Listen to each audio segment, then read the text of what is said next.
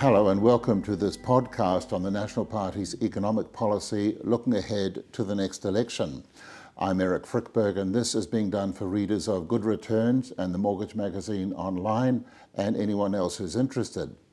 I'm joined now by Nicola Willis, who's the Deputy Leader of the National Party and the National Party spokesperson on finance. Good afternoon.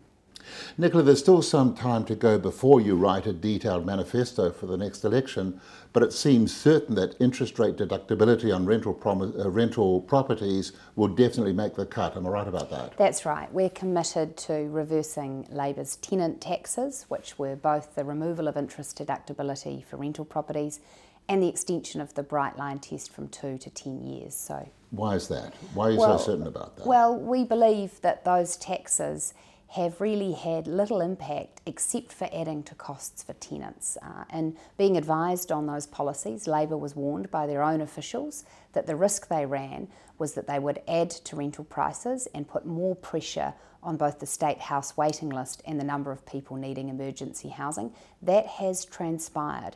Uh, rents on average have gone up $40 a week since the changes were introduced. Uh, and what we've seen is record numbers of people now on the State House waiting list, up at 27,000, and thousands of people living in emergency accommodation. We have consistently said in National that we share concern about the housing market. The solution is to get on and build more houses. You can't tax your way to more homes. A related issue is ring fencing of losses on rental properties against the tax obligations of people from their day job. Is that something that's co- that's come across your desk at all that you've taken a look at? And if so, what might you do about it? Well, it's not something that we've committed to revisiting. I'm aware that it is something that people often point to as a challenge uh, as, as landlords or as property owners. Uh, but our first commitment is to reversing those interest deductibility changes and getting the bright line test back to two years. So that is a possibility, but not certain at this It's point. It's not something that's part of our policy commitments at the moment. Now, Nicola, the government has said that it will not bring in a capital gains tax, basically because it's politically too hard. What's your policy on that, and what's your rationale? Well, we've always said about a capital gains tax what is the problem you're trying to solve? Because if the problem uh, is, prob- is the affordability of housing, there isn't actually a straight line between imposing a capital gains tax and suddenly getting more affordable housing. Again, as I said earlier, the way to achieve more affordable housing is to free up uh, the building of homes and to ensure we have a better supply of property. So we don't think a CGT solves that. And then we think it potentially creates all sorts of other pernicious issues whereby it can put people off investment, it can put people off uh, making those capital investments. And we're not uh, of the view that imposing more taxes is a way to the economic growth we want to see. So the government view that uh, a lot of investors have uh, got an awful lot of money from capital gain and they're not paying tax on it, but ordinary workers are, and that's unfair.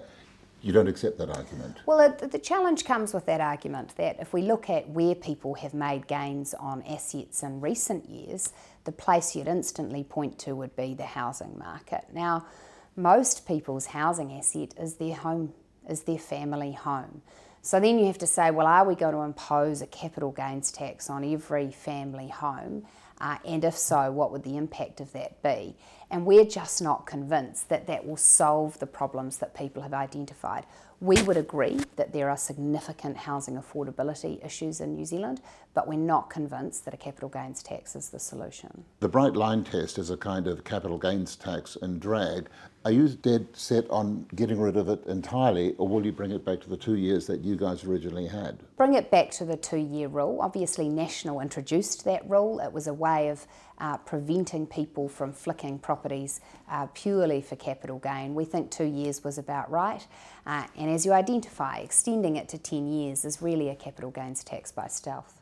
Okay, uh, one drawback to it is that people who say have to go and work in Sydney for a year and then they rent out their property, they come back and they're caught. Would that not apply even if it's a two year rule? Well, I, I, think the thing with the two year rule is that you're less likely to get captured by it because actually you only have to have occupied it for two years. Over a 10 year period, so many changes can happen. You know, whether it's the parents who move city uh, in order to support their child through medical treatment, whether it's people being seconded to another city for work or even for duties with the army. So we've seen all sorts of issues with the extension to 10 years. It just multiplies and extends the problems that you might see in a two year period. Nicola, getting on to another topic, the Credit Contract and Consumer Finance Act, or Triple CFA. The dreaded Triple CFA. Well, I was going to say it's one that many in the finance sector would happily award a Razzie to for worst law of the year. Mm. What, if anything, will you do about it? Well, what we've seen with the Triple CFA was actually National joined Labor in supporting the intent of that legislation, which was we don't want loan sharks preying on vulnerable borrowers. We want to make sure that people aren't put in difficult positions with lending. But what Labor did was they took the regulation a, a big step further than perhaps we'd envisaged with the original legislation. And that regulation was highly prescriptive about the steps that banks have to go through before they do lending. Uh, and we don't think that's appropriate. Banks are, by their nature and experience, experts in this. They've done it for decades, if not hundreds of years. Uh, and it's not in their interests to lend to people who can't repay. So, what we've proposed is that there should be a differential in the regulatory regimes where those commercial banks, who are governed by the Reserve Bank's prudential frameworks, uh, should have a far less prescriptive regulatory regime when it comes to consumer credit and finance than your second tier lenders. So you, oh, so you wouldn't scrap the law, you'd just change it a lot? We think change it a lot. A lot of the problems with the law are in the regulations. Uh, so, of course, that doesn't require legislation to change. That's something that a minister should sit down uh, and do very early in their tenure, working with the banks to get the sand out of the engine. You know, that's how the banks have described it to me. We had a well oiled lending machine, and the government threw a handful of sand in it, and it's got really gummed up.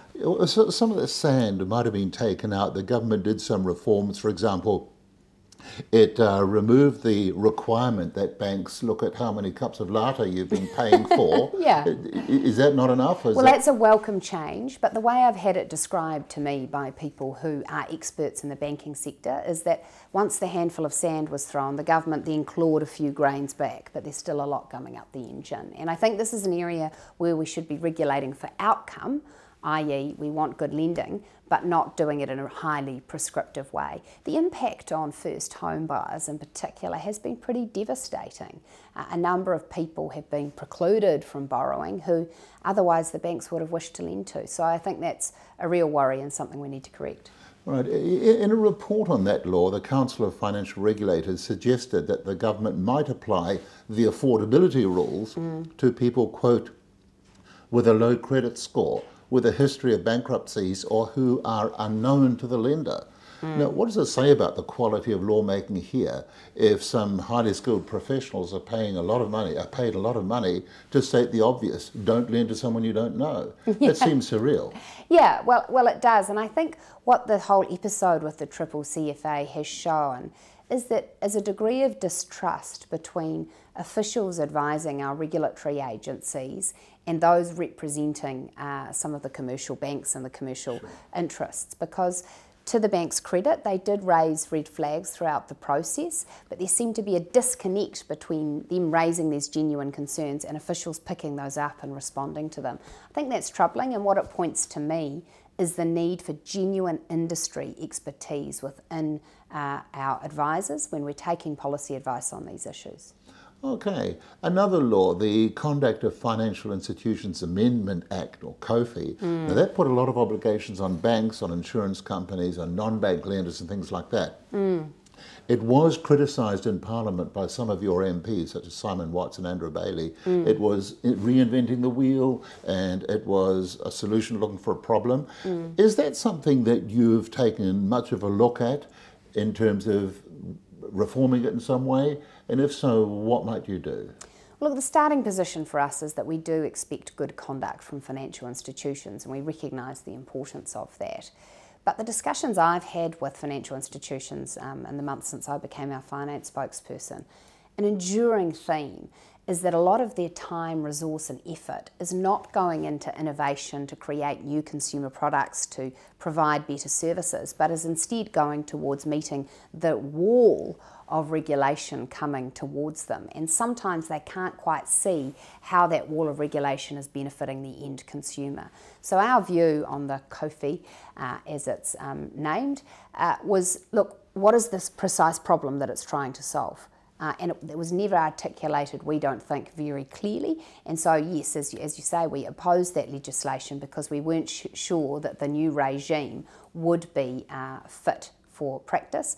And I guess the precedent for that is the triple CFA, where we did see that uh, a vague idea of uh, lifting standards actually resulted in a lot of gumming up of the, the system. But it sounds like you're not quite as adamant with that, with COFI, as with the triple CFA. Well, what I'm conscious of is that it's another one where the law is one thing, but the actual regulatory implementation will be the critical piece. And as you'll be aware, that's not set to be complete until 2025. So if there was a change of government, as we would love there to be, uh, we would have to look at how we could approach that in a way that would, yes, get the outcomes we want, but not be so prescriptive as to um, gum up our financial institutions. Okay, one last technical question and a couple of general ones. On mm. the technical question, we risk having a loss of some financial insurance and mortgage advisors from a law called the EFSLA law, which is the Financial Services Legislation Amendment Act. Mm. Now, that puts a lot of requirements on advisors in terms of having things like cybersecurity,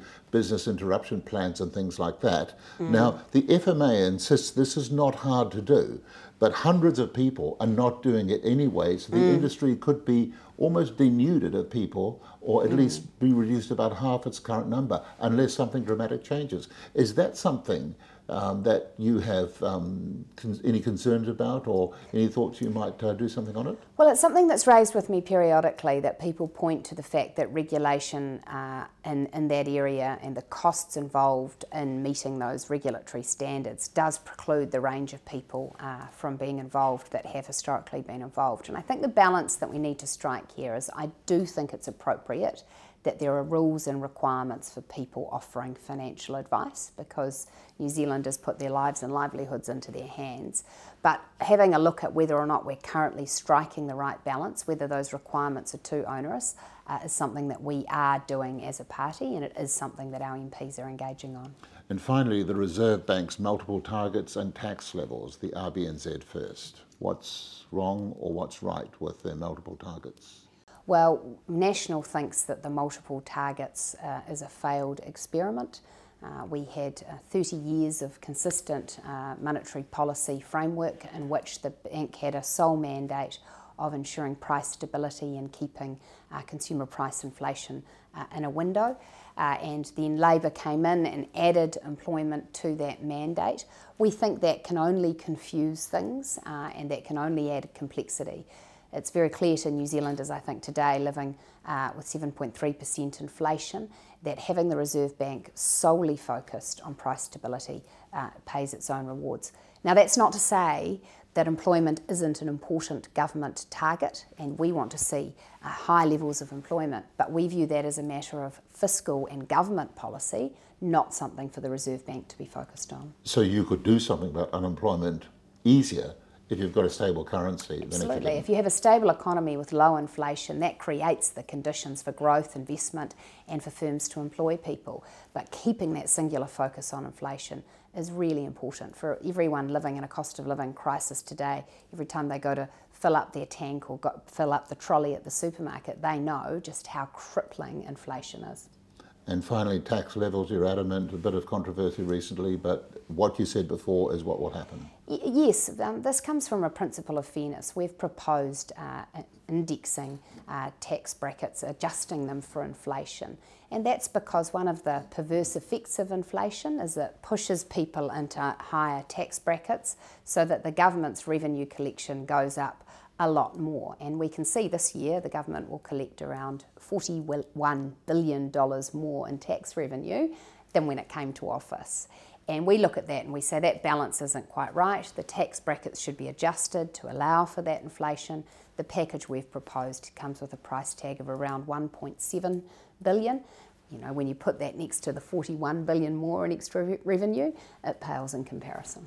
So no, no, no buts. It'll definitely happen day That one. is a commitment that we have made. Uh, that in our first term we will provide that tax package at a minimum. Um, I've made no bones about the fact that if I could provide working New Zealanders with more tax reduction in a way that was fiscally responsible, given the fiscal and economic conditions that we see next year, then that is something I would strive to do. Thank you very much.